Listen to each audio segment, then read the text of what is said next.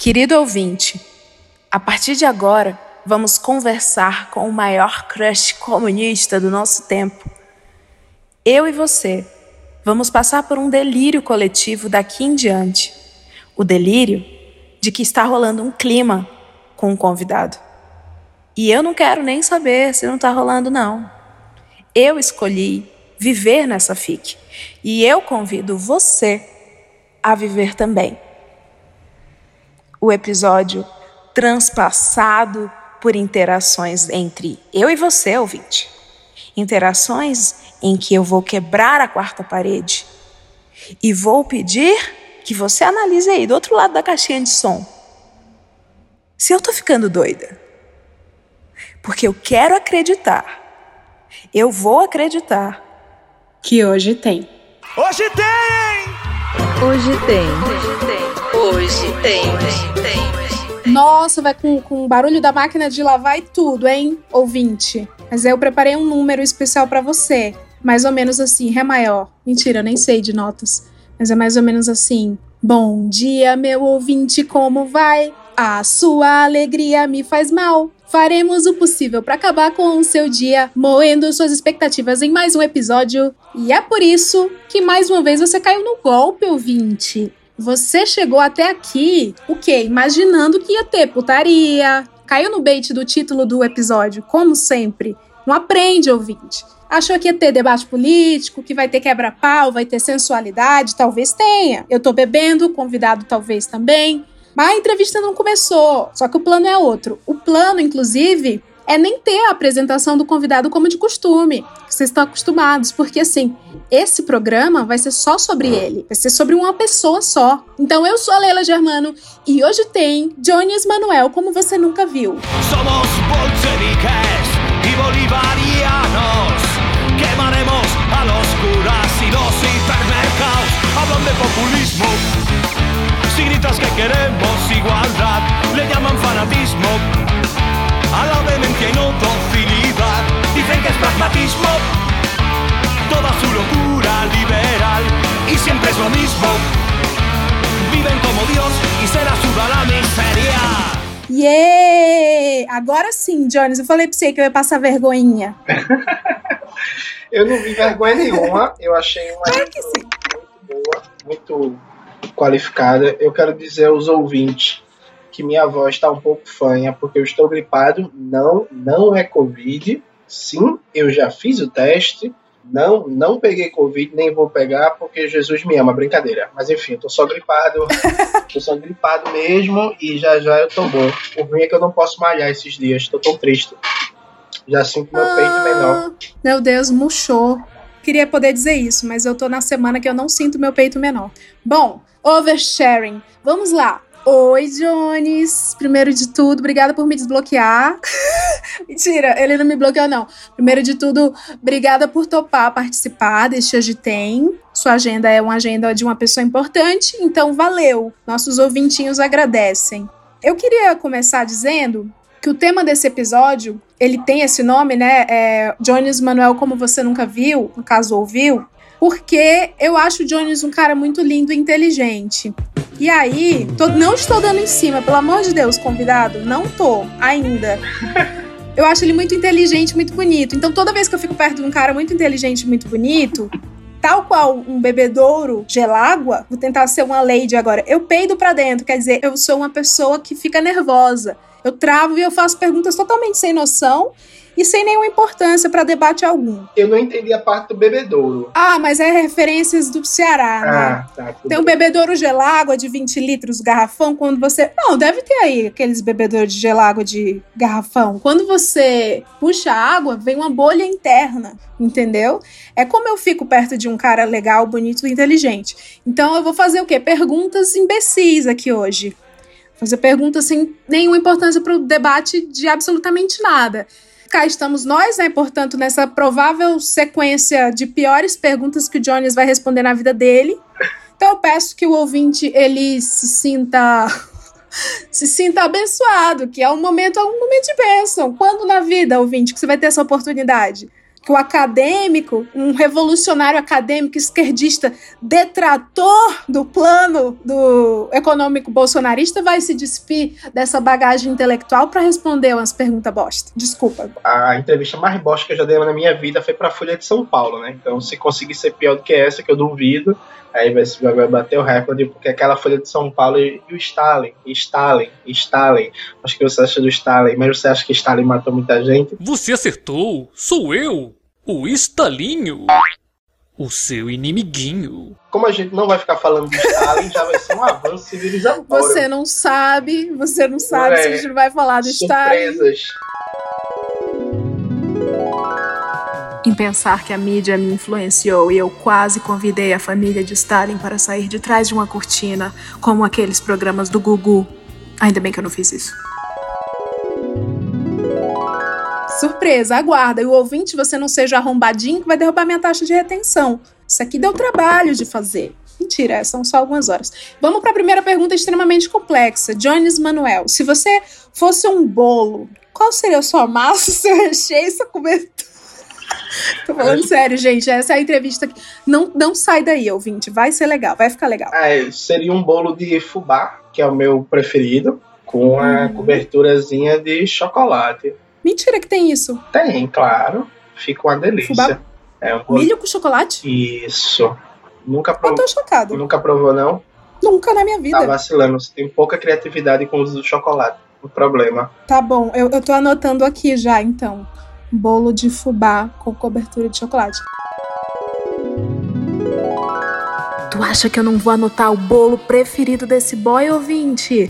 Essa pergunta parece ser uma pergunta imbecil. Parece, foi, de fato foi. Mas é uma oportunidade de conhecer a fundo o seu crush. Então fica aí a dica, se você quiser chegar no cremoso na cremosa.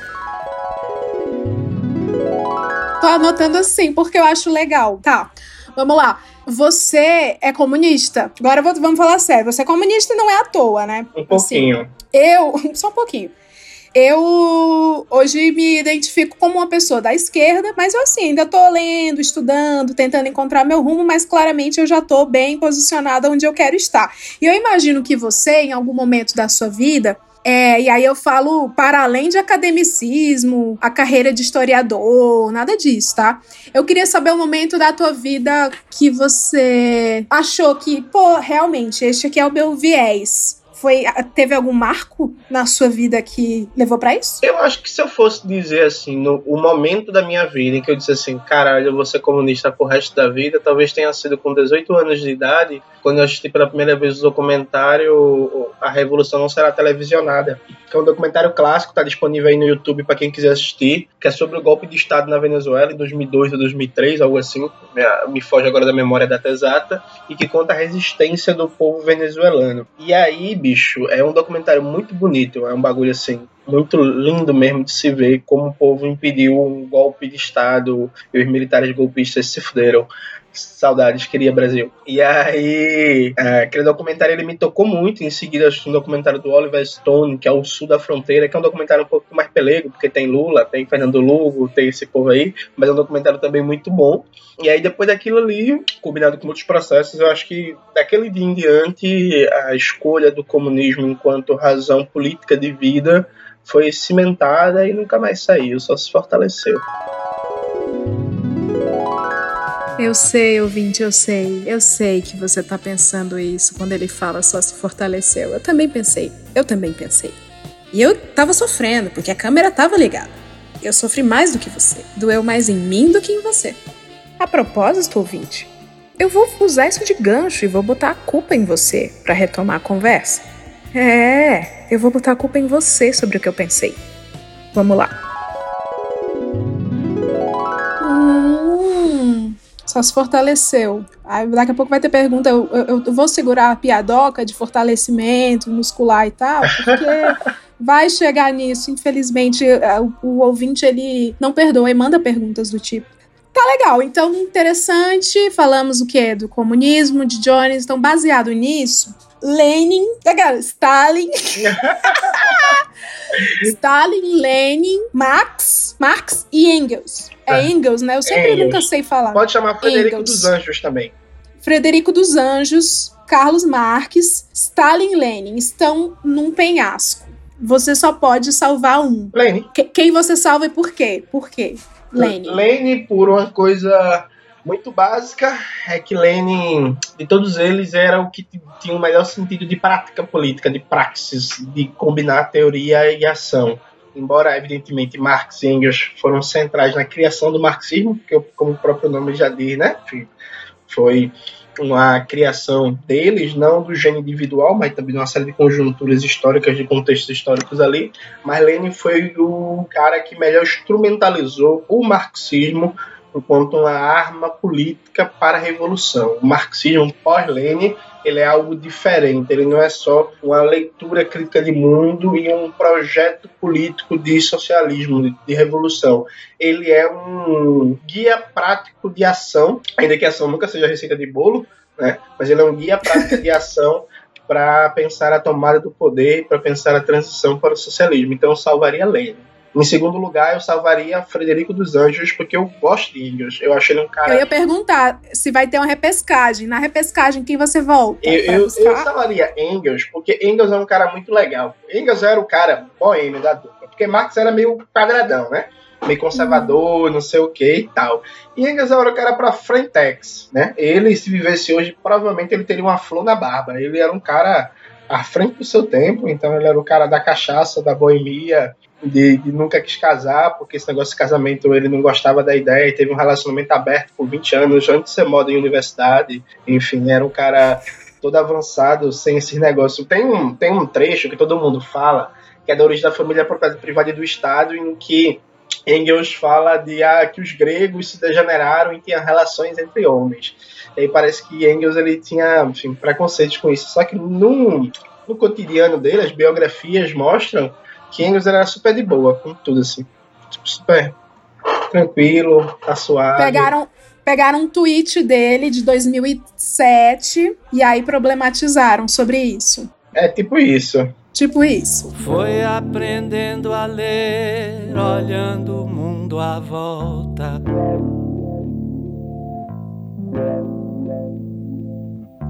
E prestando atenção no que não estava à vista.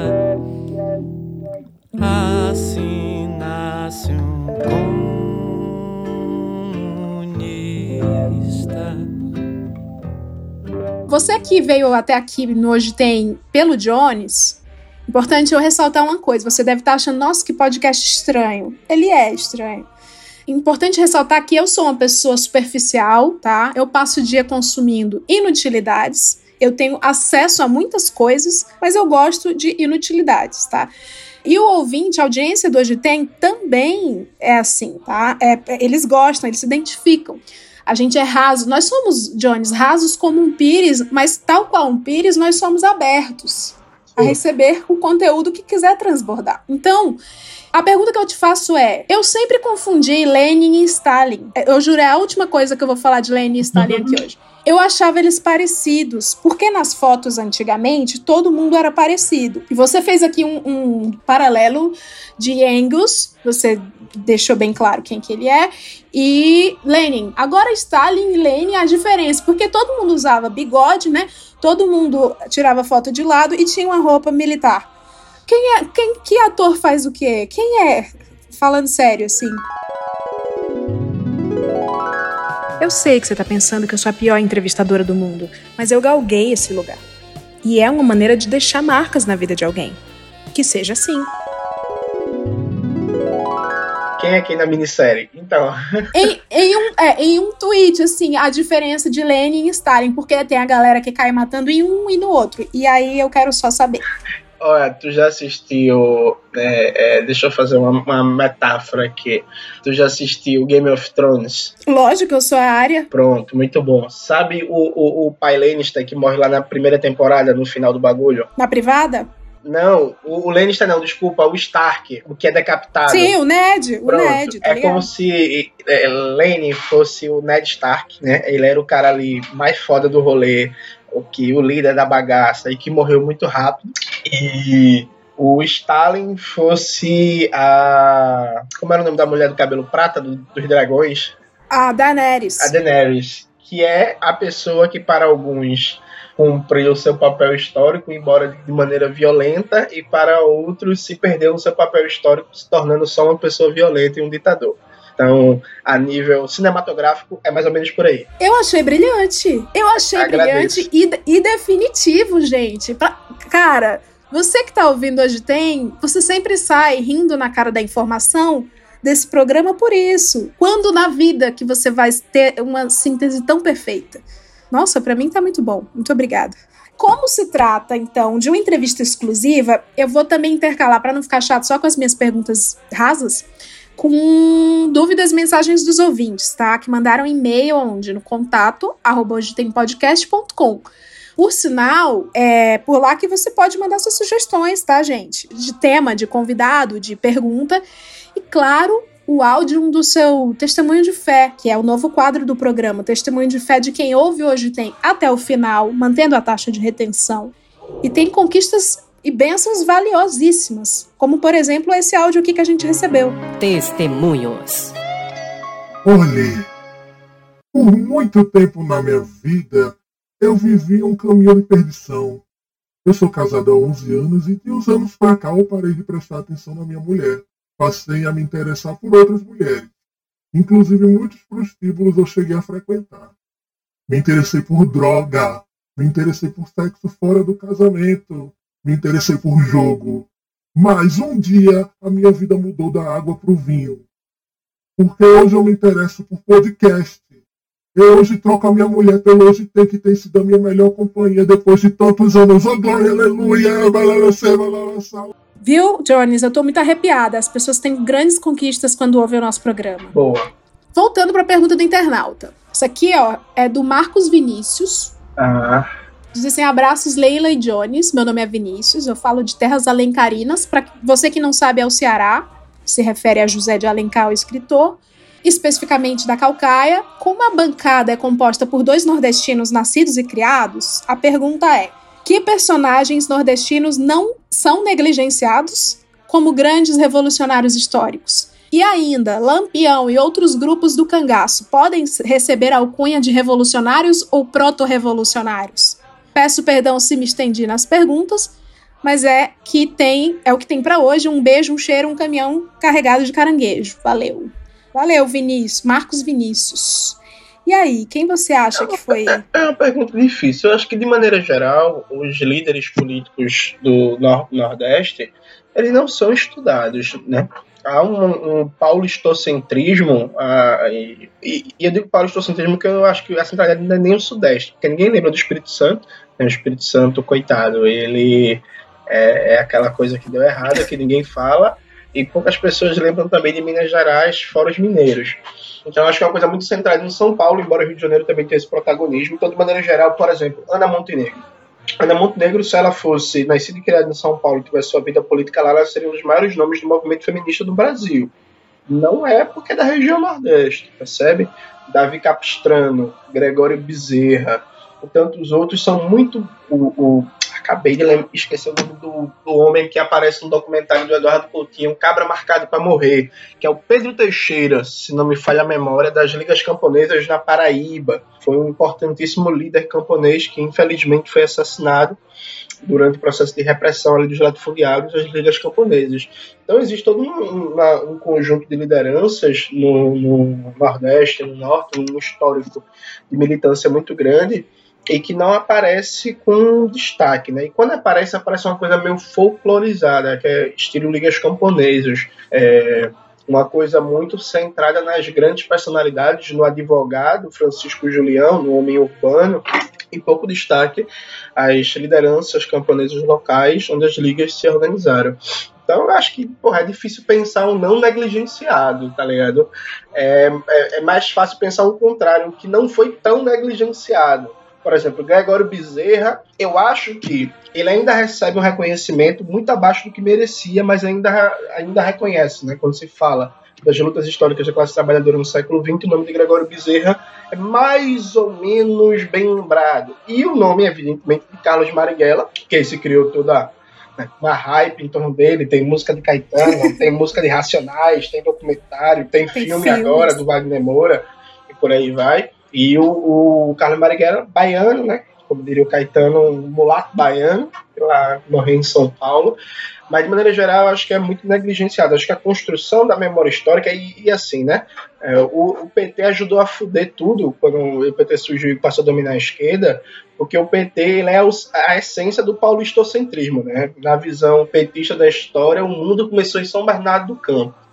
Então, é uma coisa meio que tudo que de bom na história brasileira começou ali na ABC Paulista, em termos de movimento sindical, movimento social, movimento de cultura.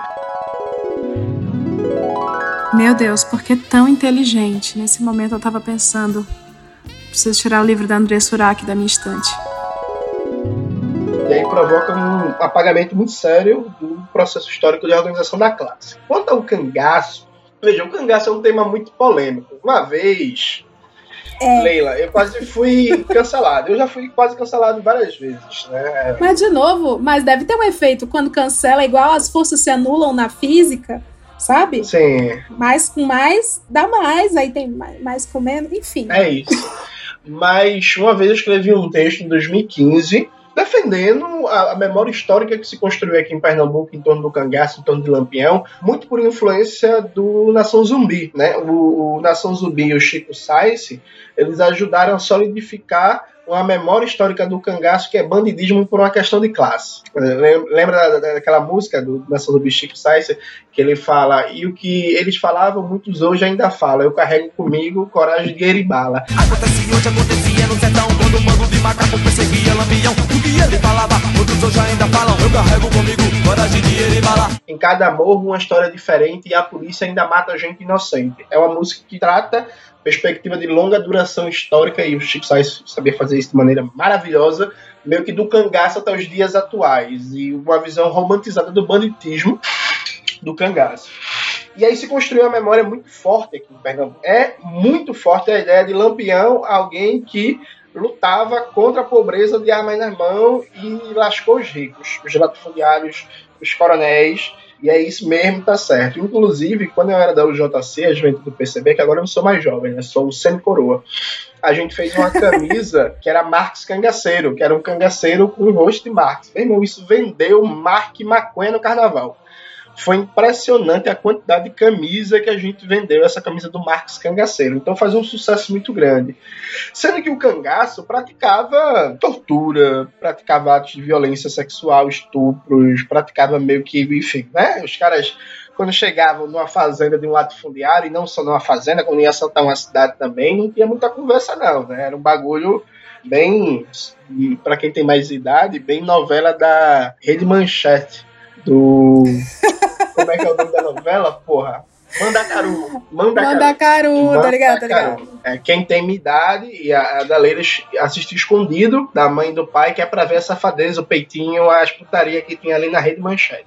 Pois bem, Sim. então era um negócio muito violento. Ao mesmo tempo, eu acho que não dá para a gente trabalhar com padrões idealizados de contestação à ordem, dado que todo movimento de contestação à ordem ele tem a sua contextualidade histórica. O que eu quero dizer com isso? Veja, é, hoje em dia, vou dar um exemplo que eu acho muito bom.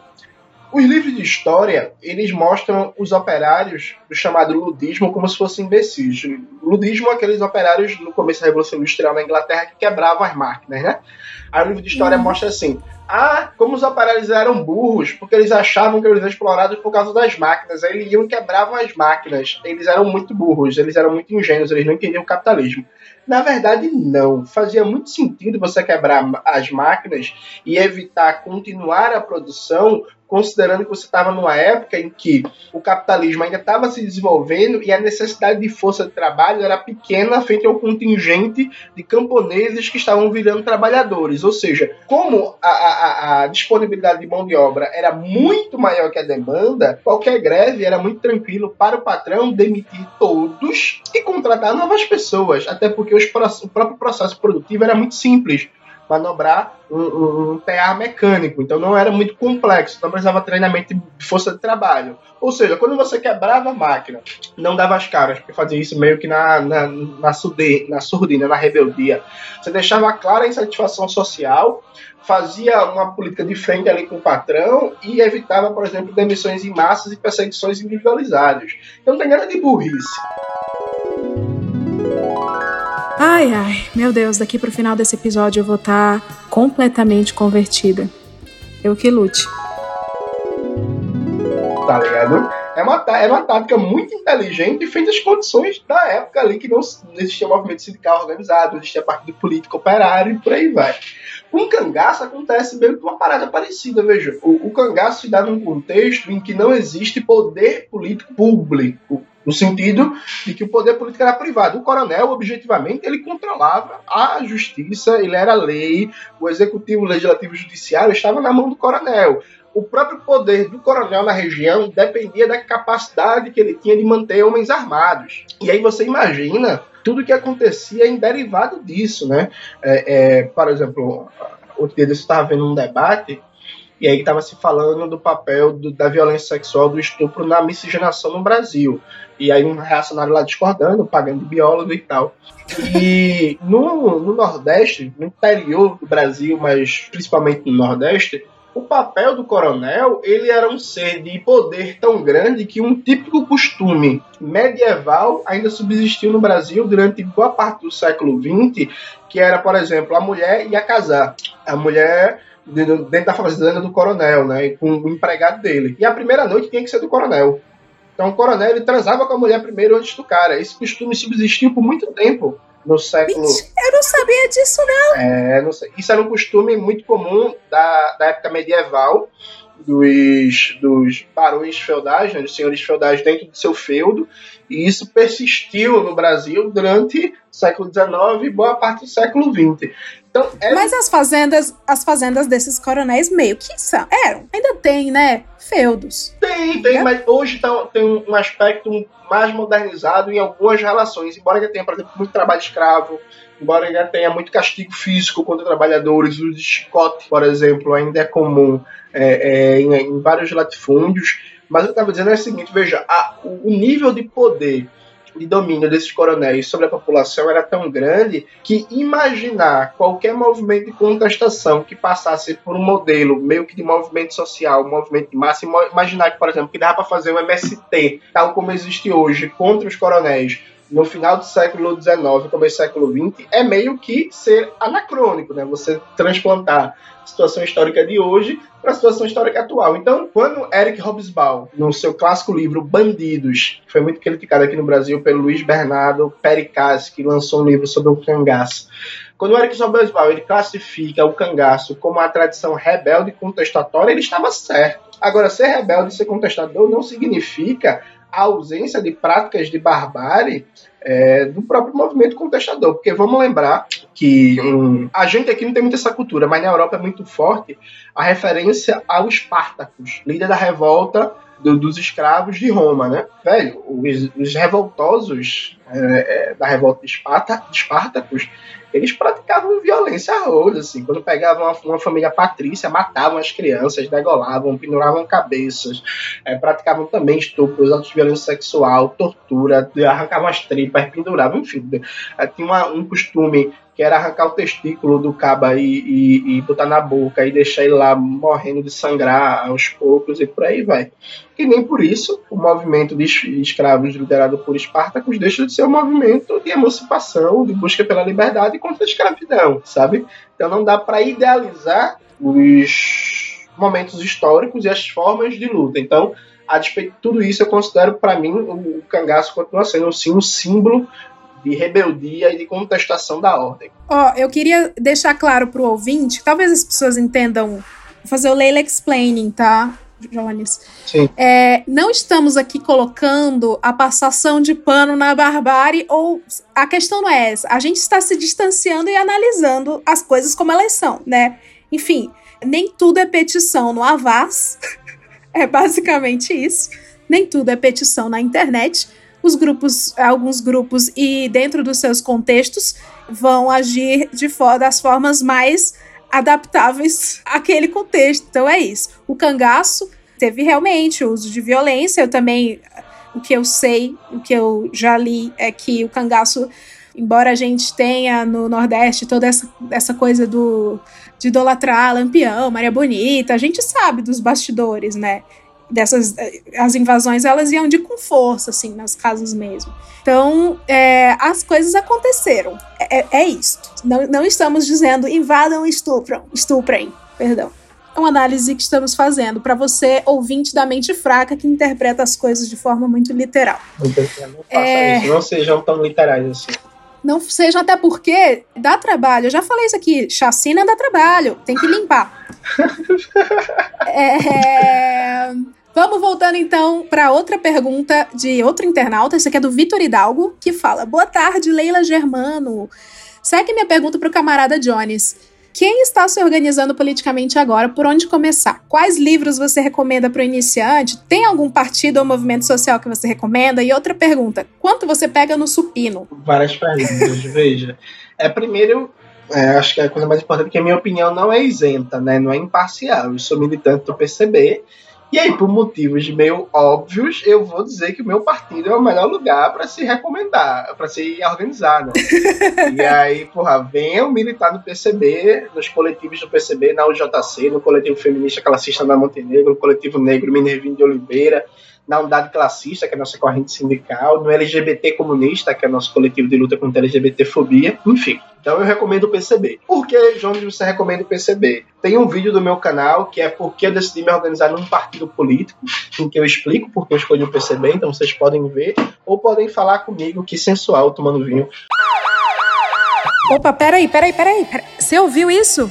Você ouviu isso, ouvinte? Porque eu ouvi, ou é coisa da minha cabeça. Não, não, gente, eu acho que ele. Não, gente, tá rolando, tá rolando. Não é possível, não é possível. Deixa eu me iludir, deixa eu acreditar que tá rolando, deixa eu acreditar, a cabeça é minha, tá? Entendeu? O signo de câncer é meu, tá? Então, assim, na minha mente, estamos juntos numa colina verdejante, caminhando com flores, cantando Age of Aquarius. ok, foco voltemos para a entrevista. Ou podem falar comigo no, no Instagram que eu respondo lá inbox. A segunda coisa, o que começar a ler, depende muito do que você já leu, mas eu recomendo como início o livro Lane e a Revolução, do Jan Salem, Estrela Vermelha sobre o Terceiro Mundo, do Vijay Prachá, e Partida e Revolução do Marcelo Braz. Os três livros são pela expressão popular, então estão tá, lá no catálogo deles. Também o livro novo da Sabrina, é, Como Mudar o Mundo, um guia para quem se importa, ficou bem legal, bem introdutório, bem tops. É o próprio Manifesto do Partido Comunista, que eu acho muito tranquilo de se ler. É, o livro do Domênico Lossudo, Fuga da História, Revolução Russa, a Revolução Chinesa, Vistas de Hoje, editora Rivan outro livro da Manculo Surdo que eu organizei com o prólogo do meu brother Caetano Veloso, que é Colonialismo e Luta Anticolonial, Desafios da Revolução no século XXI. E um livro também muito bom, organizado pelo Gabriel Land e pelo Jones Manuel, que é o Revolução Africana, Ontologia do Pensamento Marxista. Então, para começar, eu iria meio que por aí. E no supino, e, aí, e aqui vem um segredo para você, jovem, você jovem que está iludido é, com, com, com, quantidade de peso, você que se ilude com essas coisas, quantidade de peso, comprimento do seu pau e essas coisas e tal. O segredo da malhação não é o peso, então eu não pego muito peso, eu malho só com 55 no supino reto e 50 no inclinado, porque eu trabalho com série decrescente e repetitiva na última. O que é que significa isso basicamente? Eu coloco o máximo de peso na primeira série, aí reduzo na segunda, aí na terceira eu faço, descanso 5 segundos, faço outra série, descanso 5 segundos, faço de novo. Aí isso promove um maior desgaste da fibra muscular e, consequentemente, um maior crescimento. Então eu malho com pouco peso, faço é, movimentos bem planejados, é, é, coordenados, sérios, então você nunca vai me ver, sei lá, malhando. Isso é muito comum na academia, né? Pra quem não vai na academia, não vai visualizar, mas pra quem vai é muito comum. A galera tá malhando, sei lá, tríceps, aí tá todo envergado assim, jogando peso, que é pra pegar muito peso, malhando tríceps, ou então tá malhando bíceps, aí tá levantando a barra, jogando as costas, que é pra conseguir levantar mais peso. Eu malho muito certinho, você não vê minha coluna se mexendo, é tudo bem certinho. E para fazer isso com pouco peso, não precisa de muito peso para ficar forte, não. Nossa, gente, tanta informação. O legal é que você pode apertar esse X15, sei lá, no seu aplicativo ou no seu device aí do Spotify. E aí você volta, pega, anota os livros. Foram muitos livros e, e essa dica Bolshe Fitness eu vou anotar para mim também, porque eu vou ter malhar. Agora tem uma pergunta aqui que eu acho que representa muita, muito do povo brasileiro e que vai me cancelar. Jones, eu vou ser cancelada aqui. Por quê? Porque hum. eu tô hum. bebendo e, e eu vou fazer perguntas Peraí, eu vou fazer perguntas que vão me cancelar, mas eu juro que isso aqui é pergunta do internauta. Adriana Marcelina Reis pergunta: Jones, você Diga. nasceu para ser gostoso ou é gostoso desde que nasceu? Ouvinte, eu sei que tu tá pensando que isso é coisa minha, isso não é coisa minha. Essa, essa ouvinte realmente mandou essa pergunta, mas sim, poderia ser minha sim, qual o problema? Ah, não, não, velho, eu era feio, bicho. Ei, na moral, na moral, ei, vou contar aqui uma história. Reginaldo, antes de eu começar essa história, bota uma música triste, aquela coisa, sabe Camila do Laço de Família antes de raspar o cabelo? Bota Gosto, um... Lara, Lara Fábia. Eu era muito pequeno, né? Eu tinha 1,50m de altura, é, bem pequenininho. Assim, eu com 18 anos eu tinha 1,50m. Magrinho, magrinho, tinha 50 quilos, sendo que só tinha bucho e rabo. Né? O bucho e o rabo sempre foi grande, mas era magrinho, um braço fininho e tal. A voz não tinha engrossado, então tinha uma voz fina, não tinha barba. E para piorar a situação, quando aquele processo você vai mudando os dentes, o meu dente da frente de leite ele caiu e o dente de osso não veio. Por que ele não veio? Porque tinha um tinha três dentes, onde era para ter dois, né? Um de leite e um de osso, aí tinha um de osso e outro de osso por cima. Os dois ficaram entramelados na, na gengiva e não descia essa porra porque simplesmente não tinha espaço. E eu fiquei banguela. Então eu, eu era oh, pequeno, buchudinho, banguela e para piorar eu raspava o cabelo porque enfim né é racismo é educação esse negócio todo minha mãe dizia o cabelo dele não o cabelo dele é ruim tem praxa modelo não aí raspava o cabelo e aí usava óculos já né então, velho, era aquele nerdzinho, óculos, cabelo raspado, parece aquela cabeça de ovo, que eu tenho uma cabeça da desgraça, é grande só porra. É aquela cabeça de ovo, banguela, baixo e, e estranho. E, enfim, eu era muito estranho, né? eu, enfim, eu era uma criança estranha, na moral. Eu, eu era feio. Eu não ficaria comigo, para ser muito sincero. eu não ficaria comigo, não, na moral. Assim. Eu com 18 anos. O Jones anos, era um caso de, caso de superação. É, que bonitinho. Eu, eu, com 18 anos eu não ficaria comigo. Tanto que eu perdi a minha virgindade tarde por causa disso, né? Quem queria transar com aquilo? Aí, quando deu 18 para 19 anos, eu resolvi ir no médico para perguntar por que, que eu não crescia. Eu não crescia. E aí o médico fez os exames, passou os exames lá de sangue, fezes, urina, hormônio, não sei o quê. E aí falou, não, não tem nenhum problema, só tá um pouco anêmico. Aí ah, passou um remédio para anemia, deu uma espécie meio que uma dietazinha, porque ele nem podia dar dieta porque era clínico geral, não era nutricionista, mas enfim. Passou uma dieta lá, mandou malhar e tomar um suplemento. Nessa época eu comecei a usar um aparelho, porque enfim, tinha guardado um dinheiro do trabalho e aí consegui colocar um aparelho que era muito caro, minha mãe queria, queria ver minha irmã sozinha com salário mínimo, não tinha grana para colocar um aparelho, eu consegui pagar meu aparelho. E aí, bicho, Deus fez um milagre na minha vida, que até hoje ninguém sabe explicar como foi isso. Que bagulho é? Eu comecei a malhar no final de 18 para 19 anos, porque eu faço aniversário dia 9 de janeiro, né? Eu comecei a malhar tipo assim, novembro de 2008, eu tinha 18 anos.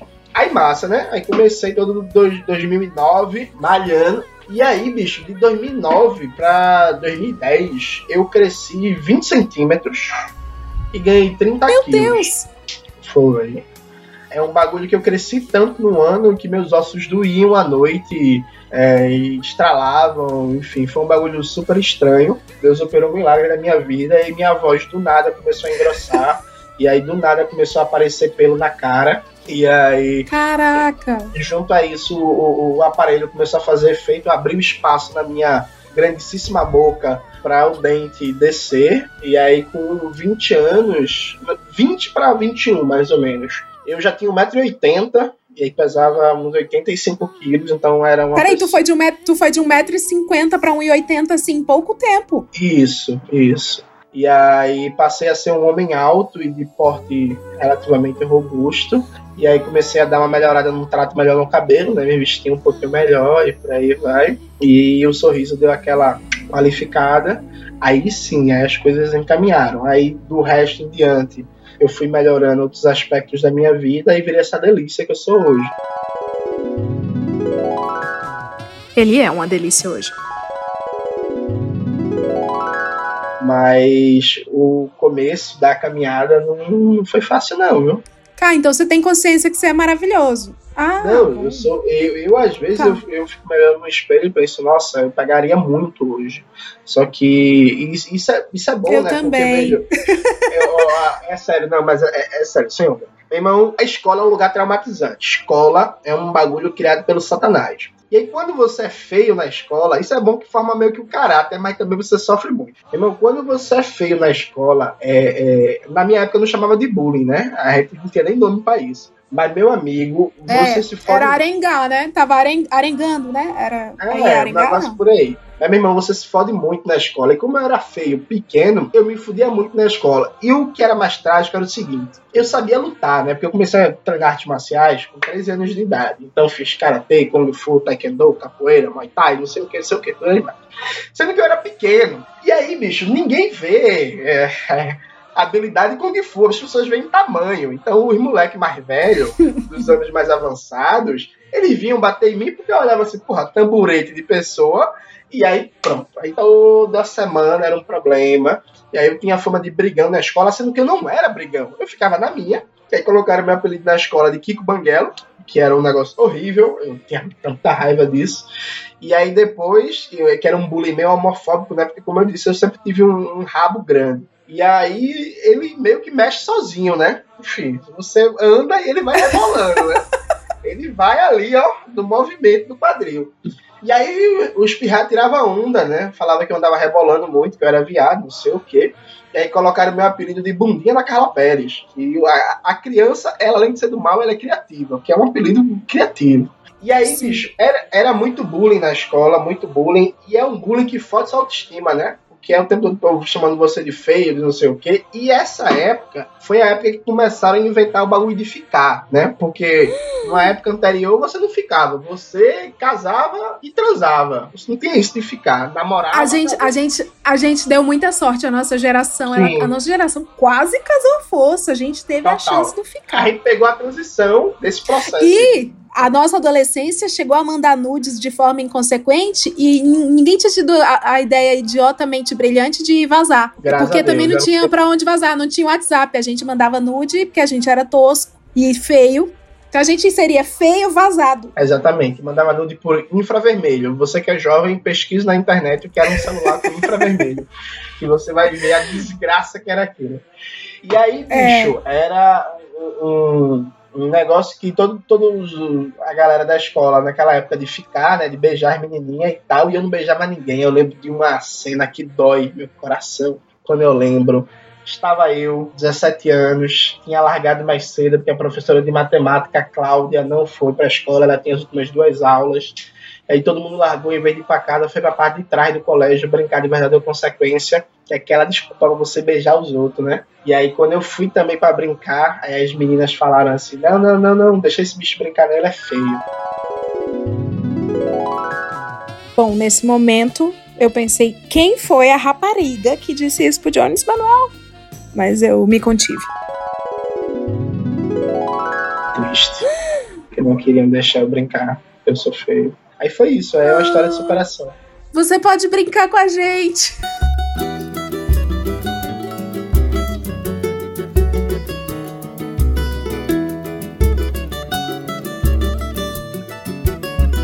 Jones, escuta, você é solteiro?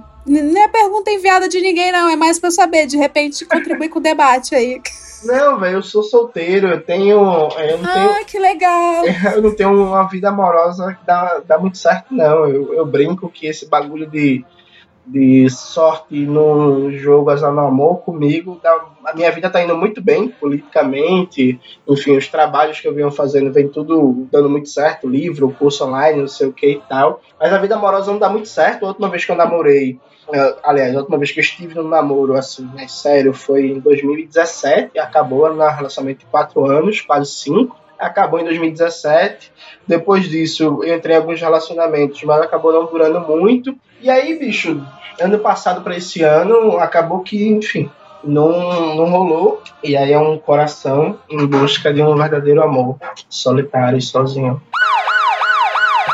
Cala a boca! Isso foi para mim. Isso foi para mim. Eu tenho certeza no meu coração, ouvinte para ouvinte, eu sei que você tá pensando que eu tô viajando, que eu tô inventando coisa na minha cabeça, que a pessoa tá apenas fazendo, formulando uma frase, uma sentença. Mas eu sei, eu senti, vocês não estavam na hora, vocês não viram como ele me olhou, eu não sei nem se ele me olhou. Bom, eu quero acreditar que sim. Ah, estamos aí, viu? Vou botar a bateria de perguntas nonsense de Leila. Jones, todo mundo, eu acho, eu gosto de generalizar, porque eu sou rasa. Todo mundo tem um sonho agro. Eu pelo amor de Deus, gente, eu não tô falando de ser fazendeiro, latifundiário, desmatamento, nada disso. O sonho agro é o sonho de largar tudo, ir pro meio do mato, viver das coisas que a natureza dá. O meu sonho não. agro. Ah, mentira! Não, não, que bagulho de otário, nem pega internet. Oxe, tu é doida. Mas, não, mas o meu sonho agro tem um Wi-Fi bala, né, meu filho? Ah, tudo bem, é um sonho agro na China, com 6G. É, o sonho agro é mas aí, enfim, o meu sonho agro seria largar tudo, plantar alho e cebola, porque eu acredito que num dia na revolução vegana, se um dia rolar, o alho e a cebola vai unir o mundo como um Norvana, porque é o que dá gostinho nas coisas. Faz sim. Ai, ele me acha inteligente. Então, eu acredito muito no potencial do alho e da cebola. Eu quero saber o, o teu, digamos que você tenha, faz de conta, mente, porque a pergunta já foi formulário. É, qual o teu sonho agro?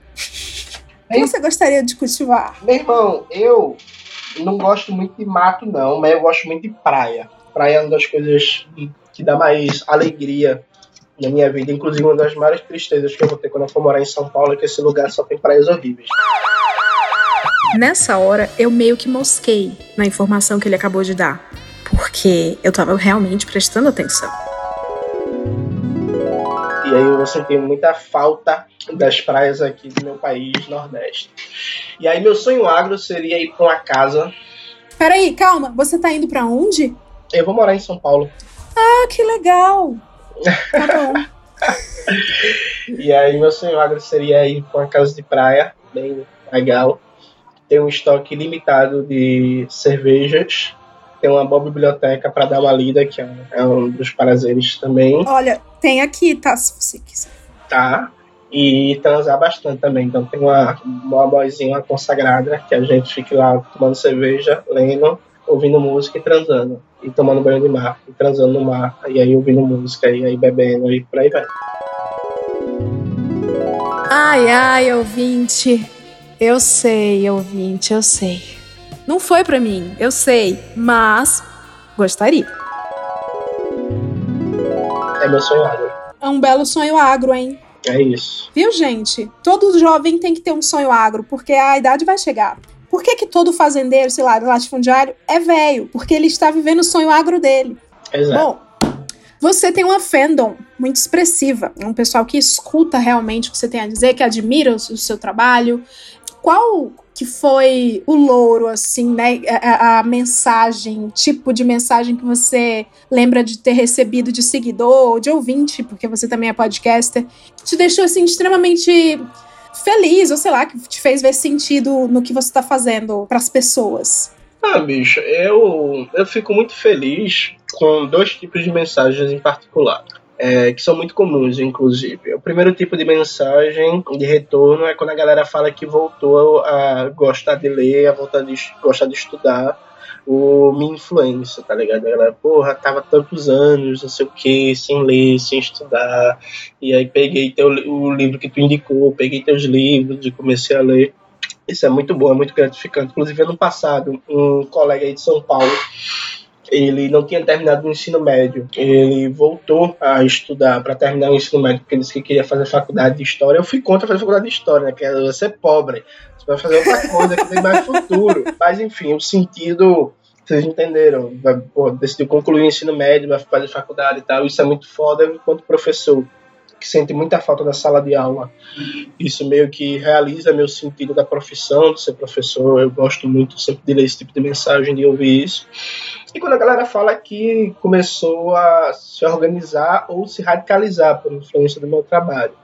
Isso também é muito bom, que é meu sentido no mundo de ação política, que é ajudar a difundir o marxismo, difundir um pensamento político radical, para dar alguma contribuição, ainda que mínima, dentro das minhas possibilidades modestas, para a Revolução Brasileira. Acho que essas são as duas coisas que dão mais sentido, dão mais força para continuar em meio a todo o trabalho e o problema que é fazer esse trabalho de divulgação do marxismo na internet. Hum, muito que bem. Que bem, está fazendo muito bem. Agora, também, muita gente discorda de você, de como, de como você lê os fatos, que você olha os fatos sob o prisma revolucionário e tal. Muito provavelmente algo entre nós exista de discordância. Eu não sei, a gente nunca debateu. Mas pouca gente deve saber que você é um cara extremamente doce, extremamente tranquilo de dialogar, extremamente querido. A galera confunde muito a tua luta uh, com, com agressividade, com desequilíbrio. Porque eu vejo que você recebe muita mensagem de hate. Bicho, a internet é um lugar louco, né? É um negócio de gente pirar. É um negócio de gente pirar. Porque o pressuposto para mim, talvez porque eu tenho. Como eu sempre fui muito pobre, não que hoje eu não seja pobre, mas eu sou um pouco menos mas eu fui ter internet muito tarde, então eu só entrei nesse mundo da internet com 23, 22 para 23 anos. Até então, eu ia na Lan House, aquele bagulho tipo uma hora de internet, né? E MSN, chavecava as meninas ali no chat da MSN, pá, jogava um Counter-Strike, acabou a hora. E passei, meu irmão, da. sei como é, sei como é. E Gambaldi. Gambaldi também. Pronto, é isso. Eu passei meu irmão a usar redes sociais porra, a partir de 2013, e aí vim ter o WhatsApp só no final de 2014. Tipo assim, então isso é muito recente na minha vida. Para mim tem algumas coisas que seriam meio óbvias, só que eu percebo que para o mundo não é. Que é, você não conhece a pessoa que está na internet. Você não conhece, sabe? Então, ah, eu acompanho a Leila Germano há sete anos. Tudo bem, você continua não a conhecendo. A internet é um espaço para você ver uma parte da pessoa. Então, evidentemente que todo mundo forma impressões sobre a pessoa, mas aquela impressão ela não é definitiva, ela não é a totalidade da pessoa. Então você não conhece a pessoa, você não sabe quem é.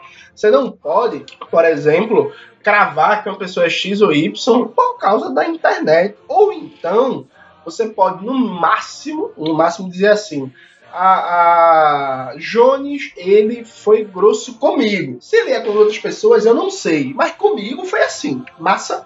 E não, velho. As pessoas formam um julgamento sobre você, as pessoas querem falar da sua personalidade, querem falar como você é, querem falar dos seus sentimentos. Tipo, meu irmão, depois daquela entrevista do Caetano no Bial, que teve de gente que falou que eu tava me achando, porque o Caetano Veloso falou aquilo ali. Sendo que, meu irmão, quem conhece é, sabe que quando eu conheci o Caetano e enfim, fiquei amigo dele, inclusive tem até um e-mail para responder dele aí, que a gente se comunica por e-mail. Tem WhatsApp, é, a gente fica trocando e-mail. E aí, pô, quem me conhece sabe que eu não fiquei besta nem porra nenhuma, porque eu não era fã do cara. Eu sou amigo dele, mas eu continuo sendo fã. Caetano, não cresci ouvindo Caetano. Se fosse Mano Brown, caralho, aí, porra. Você, você nunca ouviu o, o álbum Livro do Caetano? Você que ama livros? Eu nunca ouvi um álbum inteiro do Caetano. Eu tô pra fazer isso ainda. Pois ó, se, se eu puder marcar algo na sua vida, Jones, hum. ouça o álbum Livro do Caetano Veloso. Eu... Porque é um álbum de história. Tá anotado, tá anotado.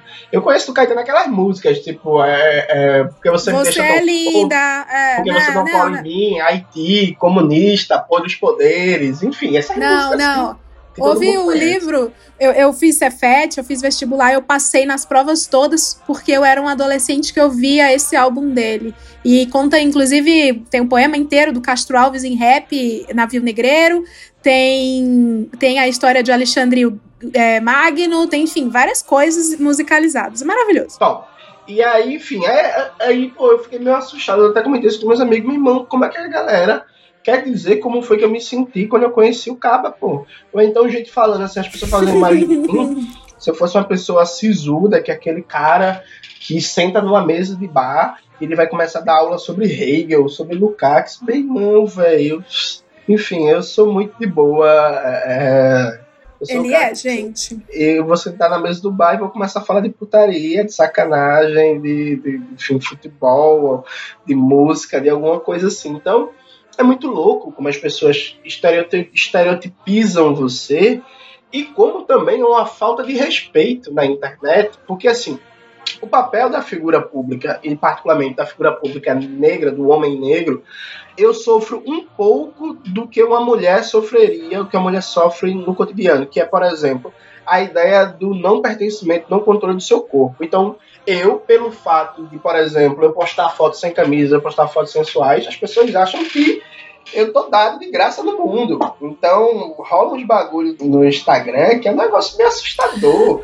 Ai, perdão, eu já fiz comentários assim no seu não, Instagram. Não, mas... Aí eu queria enfiar minha cara no buraco. Aí eu queria desaparecer aí. Realmente, ouvinte, aí passamos uma vergonha. Não, não, não, não, não. calma, calma. Eu calma, entendi, calma. eu entendi. Eu, eu, eu, vou dar o um exemplo para você no comentário. Hoje, tava almoçando, acabei de almoçar, pá, deitei para fazer a digestão e fui olhar as mensagens no Instagram. E aí eu postei uma foto no espelho, eu tava em São Paulo, porra, que tá com um volume, um pouquinho, mas tá com volume porque o short é um short de pano. E aí, enfim. E aí, short de pano marca lá o volume da rola. E aí a, uma moça foi, compartilhou a foto do meu inbox e escreveu: deve ser enorme. Me fala qual é o tamanho. Eu fiquei assim, oxi, é de graça. Aí eu mandei um áudio pra ela, eu falei, ô, minha querida, tudo bem. Veja, é, a gente nunca conversou, eu não sei quem é você, não sei de onde você é. Que motivo você imaginou que eu falaria o tamanho da minha rola para você? Porque eu postei uma foto tá marcando, porque tá marcando porque tem essa porra, porque é uma caralho de um short Sabe? É uma, ou, então, outro episódio que foi muito engraçado, que é o seguinte, inclusive fica até uniforme. Volta e meia eu recebo nudes sem eu pedir. Ninguém. A pessoa tá lá do nada e manda nudes pra mim. Manda, manda nudes. Se criam interações bizarras como essa, e como as pessoas deduzem coisas de você, e eu, eu sempre falo, meu irmão, me conhece, quem milita comigo, quem é meu amigo, quem é minha amiga, quem se relaciona comigo, sabe quem eu sou, o que é que eu gosto, como é que eu sou no dia a dia, como é que é minha personalidade, é, como é que eu, ah, o jeito que eu converso. É, essa imagem, por exemplo, de, de, que alguns tentam passar de mim de uma pessoa agressiva, meu irmão, sabe?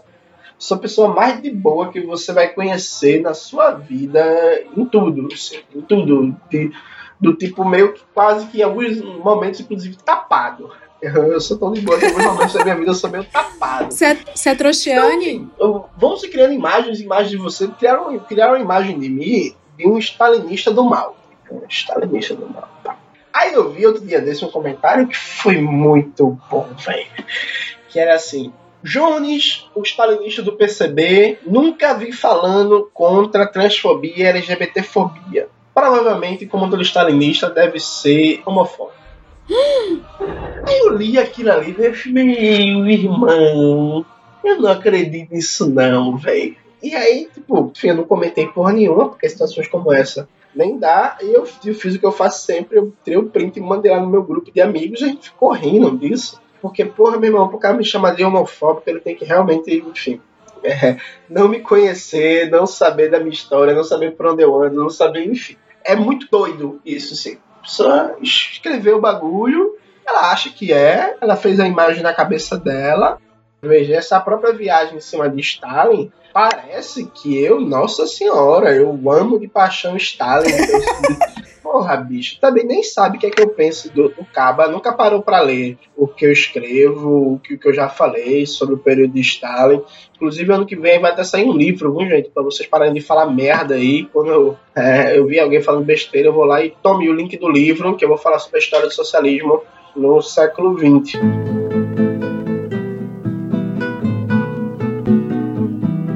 Jones, vamos fazer aqui um, um rebranding para o pessoal finalmente entender. Eu não sei o que é rebranding, não. É, o rebranding é, é o que os marqueteiros falam quando quando querem mudar a imagem de algo. Que você é um docinho de pessoa. E aí, Ah, eu pensei aqui num jogo, aqueles estilo bate-bola, que eu vou falando. É um jogo de associação, né? Na verdade, de psicólogos, de associação de palavras. Eu vou falando uma palavra, você fala o que vier à sua mente, só que com um viés fofinho. Por exemplo, se eu falar livraria, você puder responder algo fofinho, do tipo, sei lá, lápis de cor, exemplo. Só um exemplo. mas não acho lápis de cor fofo, não. Porque já enfiaram lápis de cor no meu ouvido. Aí eu lembro disso. E aí, tímpano. Tá. Não, mas o que vier à mente, fofinhamente. É, é, sob o viés ideológico da fofura. Eu amo quando o Bolsonaro fala assim. É... Reino animal. Cabra. Cabri, cabrinhas anãs. Muito fofo. Tá. Passeio. Passeio. Sexo no mato. Ô, louco. É pra pensar algo fofo? É. Ué. Mas é fofo. Sexo no mato é fofo. É fofo, pô. Imagina, tu tá transando lá, pausa uma borboleta. Que momento mágico. É um momento mágico. O ouvinte tá vendo. O ouvinte me conhece, o ouvinte tá pensando assim: caralho, a Leila tá muito. Tudo eu tô concordando. Mas eu tô concordando, gente. Quando na vida eu teria outra oportunidade dessas? Tá. É, família. Sobrinhos, que é a coisa mais fofa que eu tenho nessa família. Essas coisas maravilhosas. Sonho. Matar. Bu... Não, mentira. É. Fazer desse país. É... Matar burguês aí pôr a borboleta no corpo. Fofo. Não, brincadeira. Brincando, gente, É. ele não quis dizer isso. Dizer isso. Con- Contribuir dentro das minhas possibilidades com a Revolução Brasileira. Uma textura. Uma textura. Casaco de crochê. Essa é a textura que eu vou escolher. Ok. Prazeroso. Prazeroso. Um oral com a borboleta, não, brincadeira. É, não um, um- um café, bicho. Eu sou viciado em café. Eu sou dodói da cabeça. Eu tenho que tomar duas garrafas de café por dia. Inclusive, vai aqui o segredo pro jovem que fica perguntando como é que eu consigo fazer tanta coisa ao mesmo tempo. Eu consigo estudar, militar, escrever, gravar vídeo, podcast, lá, lá, lá, lá, lá, brigar, ser ameaçado de morte, não sei o que. É que eu tomo duas garrafas de café por dia e, consequentemente, eu não durmo. Não faz isso, não. É, tudo bem. Durma. Eu vou parar, eu prometo. Tudo bem. Doce. Doce de jaca. Nunca provei. Isso é novo pra mim. Ok. Tá perdendo. Tá perdendo. Sabe, sabe o que é a jaca, não? Que eu sei que é uma prima da graviola, um primo grande da graviola da ata, não é? Prima da graviola? Que nada a ver. Não tem jaca Nada no. Ceará, meu filho. A jaca é uma Tem coisa. jaca onde, mulher? Não tem jaca onde, rapaz? No Ceará, nunca vi uma jaca no Ceará. Que lugar horrível. Não tem jaca e tem Ciro Gomes. Se manque! Você se manque, preste atenção, rapaz. Ai, ouvinte, essa foi a nossa primeira DR. Ah, na minha cabeça. Uma coisa fofinha relacionada à revolução. Uma coisa fofinha, essas, as cartas que o Marx mandava pra consagrada dele. Meu irmão, o Pirraia era romântico demais, boy. O que ele sabia fazer escrevendo contra o capitalismo, ele sabia escrever carta fofinha pra boizinha. Eu, inclusive, eu já usei isso. Todo comunista usou isso. Isso é uma merda, né? Porque as cantadas comunistas é tudo igual. Ai, o Marx era esquerdomacho. É, né, Não, era não. Ele escreveu. é, Ele escreveu não, pô. Eu usei trechos da carta que Marx mandava pra Jane e pra Boizinha, né? Pô, lê isso aqui, pá, pensei em você, não sei o que e tal. É isso.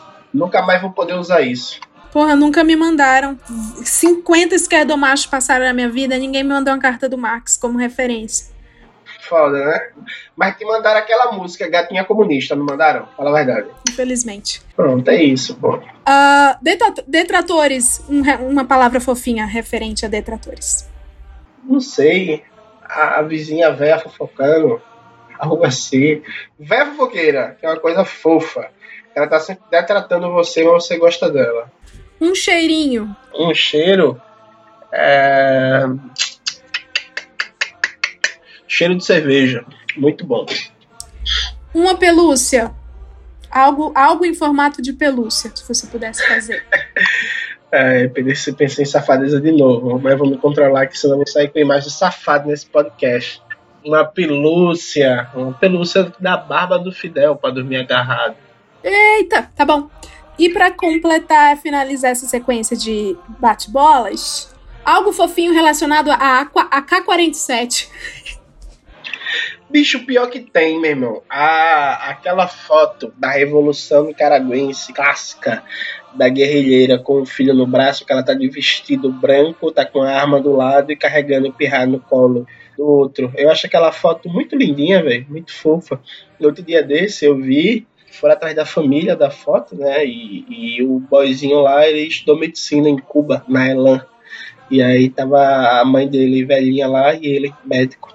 Hum, é fofo mesmo. É, teve uma pergunta aqui de um menino, tá? Que eu esqueci, acabei não lendo. Bernard Nascimento Pinheiro perguntou como organizar e trazer conceitos de forma simples a colegas de trabalho sem soar pedante ou acadêmico demais. Visto que a maioria tem no máximo o ensino médio. E aí ele perguntou não. que livros, mas você já indicou livros, então é isso. Não, mas deixa eu só dizer um, um bagulho aí que eu acho importante. Veja, Acho que a primeira coisa é não partir do pressuposto que as pessoas são burras. Acho que isso é muito importante. Saber você falar com a pessoa ouvindo. Eu tenho um ditado que é engraçado, Leila, que é ser homem é um negócio muito fácil no mundo que a gente vive, porque basta você não ser babaca que você é considerado um grande homem, porque a imensa maioria é babaca, né? Então você agradar é muito fácil porque o padrão é baixo, tá ligado? O que faz o que, enfim, né? Faz com que fique mais fácil.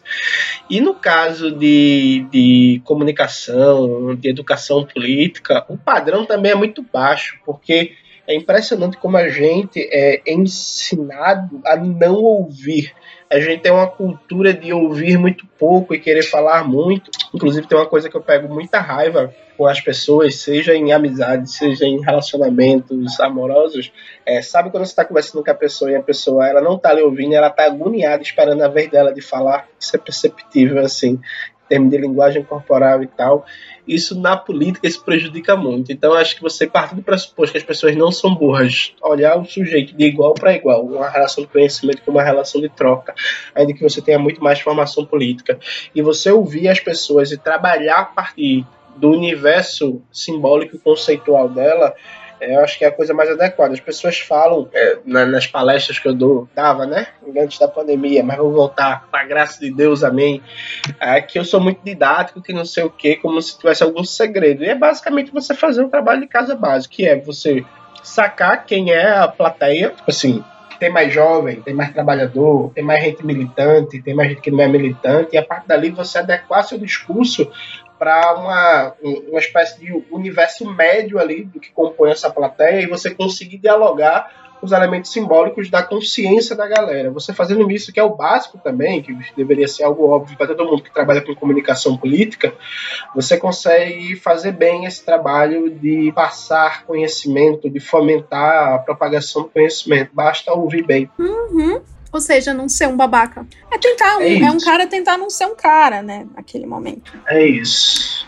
Vamos finalizando aqui. Eu queria saber crushes de amizade de oposição. Você era um crush de amizade que eu tinha. A gente nem é tão oposição, a gente não é oposição. É, nem, é, que eu não conheço muito as suas ideias, eu só sabia de você pelo que as pessoas pintavam de você. E eu estou achando você um cara super legal. Tu comprou nenhum livro meu, não? Claro que não. Oxê, aí quer dizer que tu, porra, dá curtida nas minhas fotos sem camisa e não compra um livro meu. Ah, a gente tem que começar pela base, né? É foda, né? Eu vou comprar, eu prometo. Eu prometo. Faz uma mídia aí, divulga aí. Qual que eu vou fazer? Na verdade, este podcast está fazendo uma mídia. Mas, ai, tá, você, tá, você falou da foto sem camisa, me desconcentrou aqui. De novo, você era um crush de amizade, eu realizei este crush de amizade aqui nessa gravação, muito obrigada por ter vindo. Agora eu quero saber, momento polêmica, você falou que é um cara que gosta muito de tomar uma breja, que é muito tranquilo, que gosta de ir no bar, falar putaria, falar amenidades, futebol. Que, vamos imaginar uma situação bem hipotética, que, de quem você discorda politicamente, ideologicamente, mas que você acha que seria legal chamar para tomar uma breja, porque no bar a pessoa poderia ser gente boa e legal. Mas só, só na amizade. Só na amizade, de verdade. Se é alguém que você discorda sumariamente nessas questões, mas de militância e tal, mas você pode, pode ser bonito na câmera, ninguém tá vendo, impressionante. É... Desculpa, eu tô tentando te seduzir, por isso que eu tô sem camisa. Tá conseguindo, meu filho, tá conseguindo. Ah. Mas você chamaria pra um bar, pode ser mais de uma pessoa, tá? Certo. Porra, pra trocar uma ideia assim de boaça, eu acho que eu gostaria de conversar com o Orlando Silva, do PCdoB, que é nosso primo pelego, né? Do hum. PCdoB É, ele parece ser um caba muito legal, pelo que me falaram dele também. Eu teria curiosidade de conversar com o Rodrigo Maia, por incrível que pareça. Porque ele tem cara de ser tão tonto, tão tabacudo, mas ao mesmo tempo ele parece articular politicamente tão bem que eu tenho muita curiosidade de como é que seria conversar com como é que é Rodrigo Maia. Porque ele tem cara de imbecil, tá ligado? Mas ele é um menino popular na escola, tem isso. É, ele tem cara de imbecil, mas ele tá ligado? Então eu, eu, acho Rodrigo Maia um mistério, assim. Ele tem muito cara, velho, de sou tabacudo, mas ele parece ser muito desenrolado nos bastidores ali da política. Então eu teria muita curiosidade de trocar uma ideia com ele pra ver qual é. Teria muita curiosidade de trocar ideia com o Suplicy, o velho doidão. Eu acho que seria um negócio divertido também, animado. E por incrível que pareça, eu teria muita vontade de trocar uma ideia com o Zé Sil, do PT. Ah, mesmo, tá todo mundo meio pro seu viés, hein, meu filho? Não, meu viés é uma porra. Pô, todo mundo, todo mundo pelega aí, pô. Mas Tem tá um todo mundo comunista. pro espectro não direita. Não, então, não sei não. Isso- Não, mas assim, a galera que não é comunista, não é revolucionária, enfim, a galera não é, não é minha turma. Tipo assim, não é inimigo, mas não é turma, né? Assim, tirando o Rodrigo Maia, né? Que merece uma Não, chapa. Rodrigo Maia, pra mim, você quebrou todos os protocolos. Está? Mas, mas- mas- mas na moral, na moral, tu não olha pra ele e tu pensa assim, meu irmão, que esse bicho deve ser muito otário. Na moral, você não olha pra ele, você não pensa isso não, velho. Você olha pro Rodrigo Maia e você pensa, mamão. Só que aparentemente não, tá ligado? Eu tô curioso com isso. É, tem alguns nomes da política e do jornalismo que eu olho e penso assim, hum, queria tanto tomar uma breja com essa pessoa, deve ser muito legal. É isso. É isso. Tem uma pergunta que tem uma pessoa que foi muito emocionada, Jones, que mandou Bom. pelo Twitter, bichinho. Ele é muito seu fã, e aí ele emocionou. É, o nome dele é Dom Belarmino Valton. Mandou várias perguntas, então eu vou fazer uma pergunta, tu responde rápido, tá bom? É, Jones, qual é o melhor pastel? Pastel de carne que me desculpe os veganos. Ok, ele discordou e disse que de queijo. Numa briga entre um leão e um tubarão, quem ganharia? Eu apostaria sempre no leão, que ele tem a arte de poder correr, né? Porque numa briga, a coisa mais útil que tem é conseguir correr. Verdade. Você já teve paralisia do sono? Que porra é essa? Tu nunca teve? Eu também nunca tive, mas diz quem tem que é um bagulho que você tá deitado dormindo, dormindo no sono profundo, aí tu acorda e tu tá dentro do teu corpo. Claro, todo mundo meio que tá. Mas você não consegue se mover, você tá preso, só os seus olhos observam.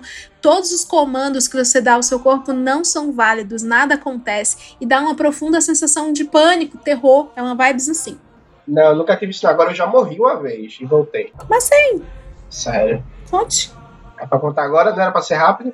Meu filho, o programa é meu, meu filho. Eu que mando aqui Ah, nessa porra, essa quiser. caralha. Não, pô, eu tive uma vez, tava muito doente, pirra, tive uma catapora misturada com amidalite e não sei o que. E aí, quando eu fui dormir, eu morri.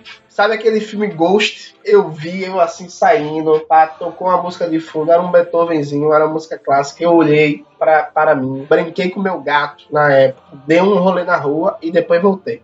Aquelas histórias do Gugu, que a pessoa sai e volta? Isso. Tá. Eu não acredito, mas tá bom. Eu tô falando sério por contigo, porra. Fanfic 5 de 10. Pois, foi uma experiência estilo Ghost mesmo. Eu poderia fazer o Ghost 2, inclusive, considerando que o Patrick Swayze morreu. Ou então ele poderia participar, já que ele morreu, ele já seria matou morto. Não precisaria gastar com efeito especial. Mas você foi um fantasma pet friendly. Isso foi muito fofo. Obrigado. É que eu gosto. Viu, ouvinte? Eu tô, tipo, tudo que ele faz hoje, eu tô assim, ai, que legal, parabéns. Ele arrota, eu vou falar, nossa, o jeito que ele arrota é diferente. Você acredita em alienígenas? Eu não duvido, não. Mas não acredito também, não.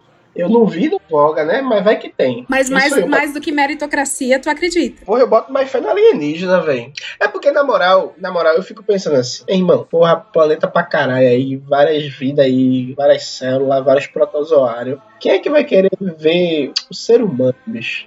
O ser humano só faz merda, é Disney, é Bolsonaro, é PSDB, tipo, eu iria pra outro planeta, velho. Eu também. Eu já fui É pra isso. outro planeta, tô brincando. Tentei competir com teu, tua morte. E aí ele finaliza perguntando com quantos anos você leu Marx pela primeira vez? Não é a Patrícia Marx. Eu, eu li Marx pela primeira vez com 19 anos.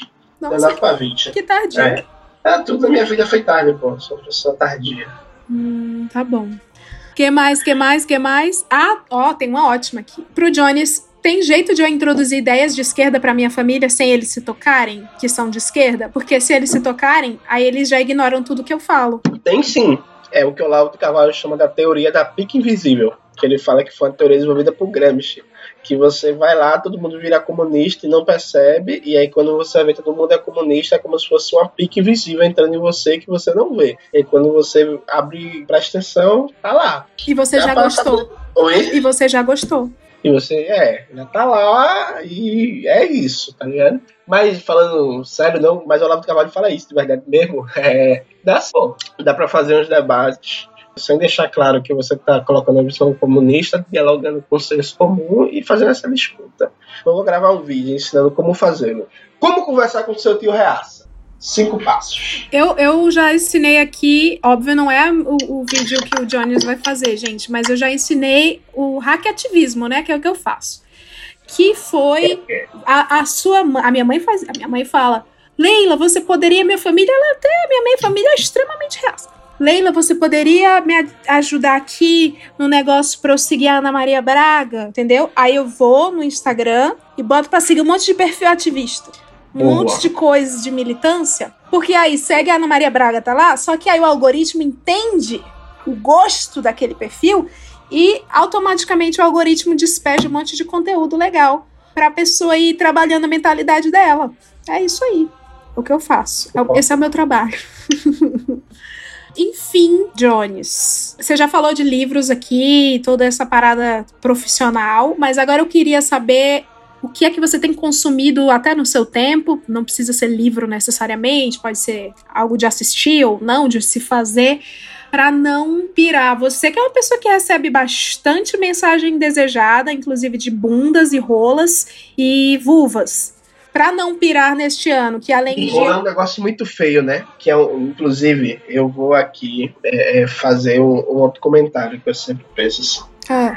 Eu admiro muito a mulher, ela, a mulher heterossexual, bissexual e o, o rapaz, o homem bi, gay. Porque gostar de rola é um negócio muito difícil, porque rola é um negócio muito feio. É, parou. Eu, eu não acho. Eu acho, velho. Eu acho. Um negócio que não faz sentido. Inclusive, eu acho que a prova que Deus não existe é a rola. Porque se ele tivesse existido, ele teria colocado os ovos para dentro. Porque anatomicamente não faz sentido. Machuca. Isso eu concordo, isso eu concordo. Poderia ser uma coisa assim. Um volume, um volume estranho. É que meu, meu não é tão grande assim. Mas fazer um volume estranho assim. Tá? É um negócio que é feio. Não serve para nada. Quando você não tá na hora lá útil, fica batendo. Às vezes, se você transar muito, incomoda um pouco, dói. Então, bicho, é um negócio assim que é feio, é desinútil e é muito feio, velho. Ok, obrigada por compartilhar esse pensamento, super legal. Mas e aí, o que, que você faz reflexão. pra. Uma reflexão que eu tô assim, meio discordo. Acho que. Acho não, que, não, pensa acho bem, que, pensa acho bem. Acho que, Jones, é, acho que foi a primeira coisa que. Eu, eu entrei nessa, nessa gravação de coração aberto para discordar de você, e é a primeira coisa que está me fazendo discordar de você. Vem, vem cá, vem cá, vem cá, Lena. Vou, vou onde você estiver. Eu vou, eu vou. Quando tu era jovem, quando tu era jovem. Teu cu! Eu sou jovem, me respeita! Olha essa pele! Escuta, otário! Escuta, mulher, escuta, antes de começar tua mente ser poluída pela safadeza, assim, pela maldade do mundo Tu já chegou a pensar numa rola e pensou assim, nossa, que negócio bonito, quero muito ver uma rola? A gente não pensa isso. É porque você pensa na rola, eu tenho certeza, você pensa na rola. Meu Deus, desculpa, Spotify. Eu prometi que esse programa era de alto nível, mas ele é. Olha só o nome que eu experiente da política que eu trouxe.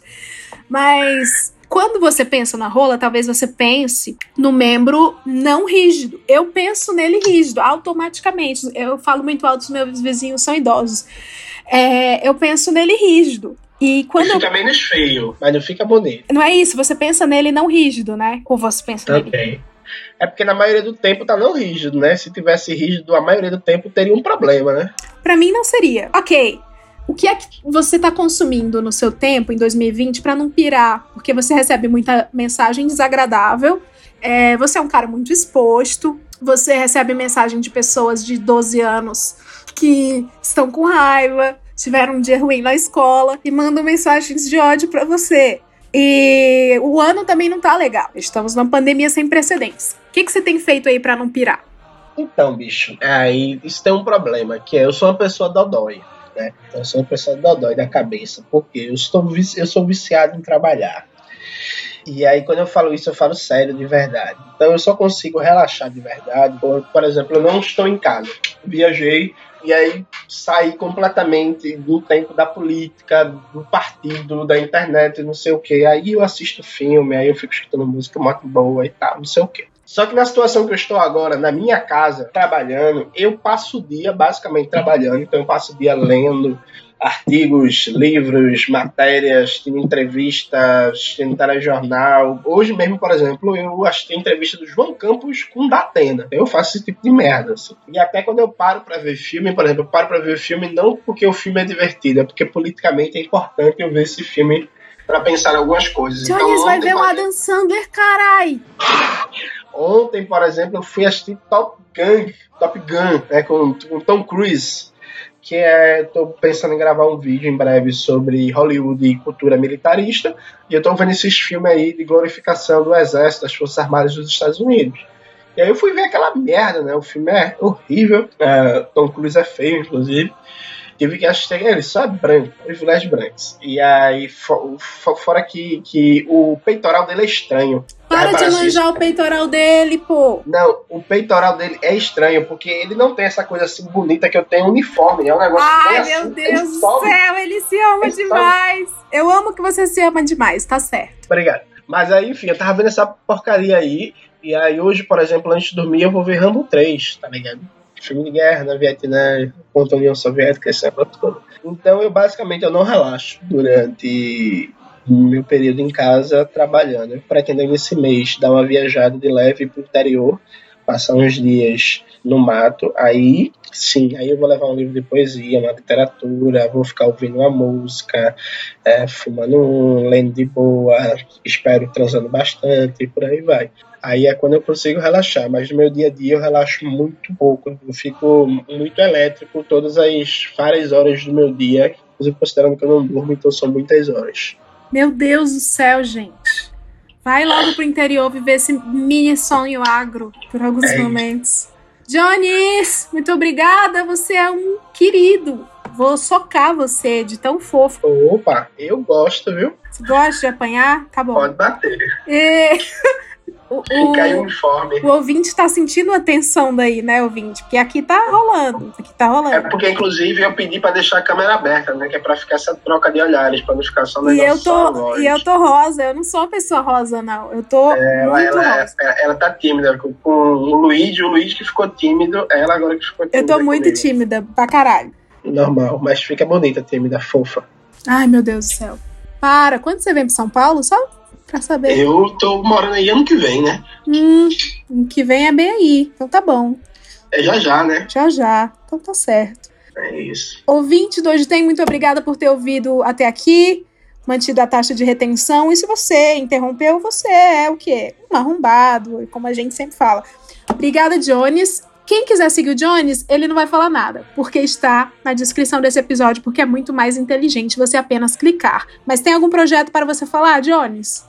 Tem um projeto. Projeto de férias com meu ex 2021. Não, brincadeira. É... Não, galera, eu faço parte de uma plataforma de formação online chamada classeesquerda.com. Plataforma muito boa, criada e pensada por comunistas para oferecer cursos fodas a preços acessíveis. Tem um curso meu lá, Domênico Lossu de Franz Fanon, Introdução ao Marxismo Anticolonial, por apenas 70 reais, mais barato que maconha. E aí tem curso lá sobre Hegel, curso sobre teoria marxista da dependência, curso sobre teoria monetária e política econômica, enfim, tem curso sobre todo tipo de coisa que você imaginar. Ano que vem eu vou estar dando um novo curso de Introdução ao Pensamento Marx e Engels.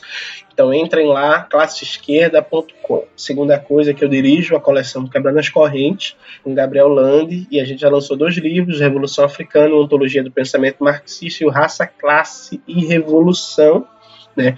Que a Leila vai comprar, assim que terminar isso aqui, ela vai entrar no site da Autonomia Literária. Eu vou tirar xerox. Eu vou pedir alguém é, tirar xerox. Atenção, atenção, site da Autonomia Literária. Ela vai comprar, porque aí, porra, eu não, infelizmente, eu tenho um código de ética, eu não consigo pegar quem não lê o meu livro, né? Então, Ai, isso tu tá me cantando a bola pra gente ter um papo no bar. É, adianta aí. Tá bom, eu vou. É o, tempo, é o tempo que você se muda, eu, eu leio uns dois daqui livros. Daqui pra janeiro, é. Então, comprem o livro, ficou enfim, um projeto muito bom está vendendo bem, acho que vocês vão gostar da leitura. E também tem para vender o livro Colonialismo e Luta Anticolonial, Desafios do Século XXI, pela Boitempo. É um livro com escritos, em sua maioria inéditos, do Domênico Lussurdo importante filósofo marxista italiano, organizado por mim. Eu escrevi a apresentação também do livro e com prólogo do meu amigo Caê, popularmente conhecido como Caetano Veloso, que, como todo mundo sabe, virou stalinista, não, brincadeira. Então. para, rapaz! Gente! Para! Só que no Hoje Tem você tem essa, esse furo, hein? Pronto. Então, comprem esses livros, por favor, que eu preciso pagar o leite dos meus sobrinhos preciso pagar minha mudança para São Paulo. Então, por favor, façam isso. Muito que bem. É, eu nem te perguntei uma coisa que mandaram várias perguntas aqui, mas como mandaram no Twitter, eu não respeito quem não manda no e-mail. Você é comunista de iPhone, barra Xiaomi, barra Android, barra smartphone?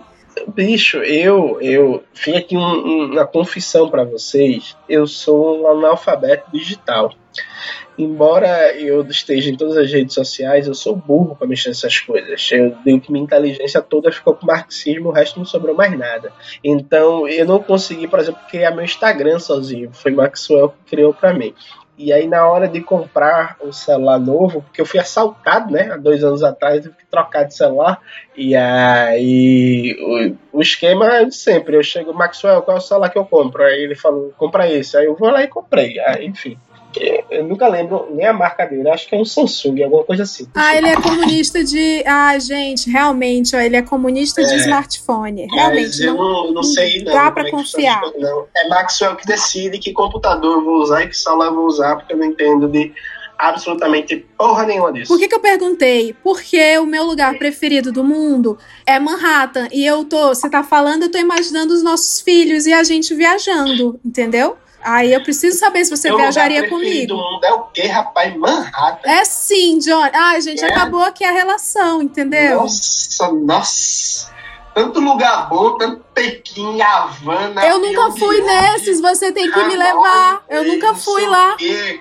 Stalingrado, Volgogrado. Eu nunca fui, porra. Jones. Eu só conheço lá e Manhattan, outros lugares. Manhattan tem o quê, porra? Ai, tanta coisa legal. Bom, a gente vai se definindo aqui, gente. Aí vem cá, vem cá, vem cá. Não, não, calma, calma. Isso é uma pergunta importante. Tu já foi na Disney, foi? Claro. Tu gostou daquilo ali? Eu fui de coração fechadaço. Eu fui odiando e eu fui à força, tá? Eu era casada é. e era um presente e eu odiava. Eu achava extremamente desnecessário e imbecil. a gente foi pra Disney. Acabou esse casamento, né? Acabou. É... tinha como perto, né? Para, para. Eu achava extremamente, eu achava extremamente imbecil. E eu fui, tipo, meu Deus do céu, que preguiça. Só que lá eu chorei por causa do Pato Donald, porque eu lembrei dele que ele, as crianças, ninguém queria tirar foto com ele, só queriam tirar foto com a Elsa do Let It Go. E aí ele ficou abandonado, daí eu fiquei abraçando e chorando, o Pateta, o Pato Donald, só a galera velha. E os brinquedos são muito legais. Enfim, eu voltei a uma atmosfera de infância que nem eu sabia que eu tinha, tá? Então foi uma experiência surpreendente para mim, de, de que só via desenho animado e tal. E eu via de um jeito muito distante, justamente porque eu era uma criança semi-miserável no Ceará. E eu via como algo que eu jamais teria. Acho que por isso eu nunca cultivei vontade de Disney. Quando eu fui pra Disney, eu fiquei assim: caraca, estou aqui. Enfim, para de julgar. Você tá julgando. Então, eu vou deletar essa parte da minha mente, porque isso vai atrapalhar eh, desenvolvimentos futuros. Então, eu vou deletar essa parte. Ô, Jones, a gente tem que conviver aí. Tem umas coisas aí que a gente tem que conviver aí, cara. É foda. Isso é um DR, ouvinte, perdão. Isso é um DR de uma coisa que nem existe. Ninguém é perfeito. É. Dá pra compensar com outras coisas. Dá. A gente trabalha nisso aí. Bom, eu vou encerrando aqui. Quem quiser me seguir é Leila Germano no Twitter, no Instagram. E a gente encerra o programa sempre o quê? Com um Bom Dia do Mal, que é a nossa mensagem passiva-agressiva. Quem quiser seguir no Instagram, arroba Bom Dia do Mal, para você mandar cards fofinhos, gatinhos, paisagens, mensagens religiosas, quer dizer, a imagem religiosa para você mandar no grupo da família, do condomínio, da escola do seu filho e o povo repassar sem ler. Olha que legal. A mensagem Boa. que encerra o programa de hoje é: Deus olha por ti, porque ninguém mais olha. Tchau, pessoal! Bom dia! É, Como diria Jonga, quando eu era menor no gueto, não me dava a menor bola. Agora eu esqueci o- a letra. Puta merda, minha memória está uma bosta. é isso, é isso aí, gente. É, é a mensagem mais bonita possível. Mas você sabe que você tem o, o Google, a Alexa. Você põe o começo da frase, eles completam.